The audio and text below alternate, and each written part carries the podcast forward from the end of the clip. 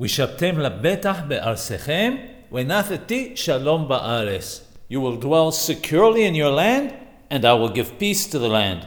All the blessings that were promised before this cannot come into effect unless there's peace in the land. For instance, if they're involved in fighting wars, even if they plow and plant and the land produces, it's hard to see any blessing in it. That's why it says, "We shaptem labeta be'arsechem."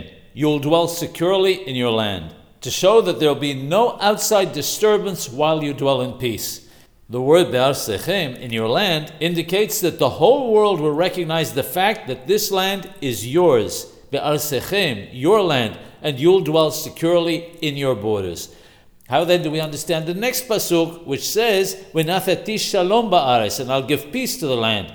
It appears to be redundant. One explanation put forward by the Or HaChaim HaKadosh is that this verse may be speaking about the Jewish people themselves, that they will not be separated, but that God will plant among them peace, unity, and friendship.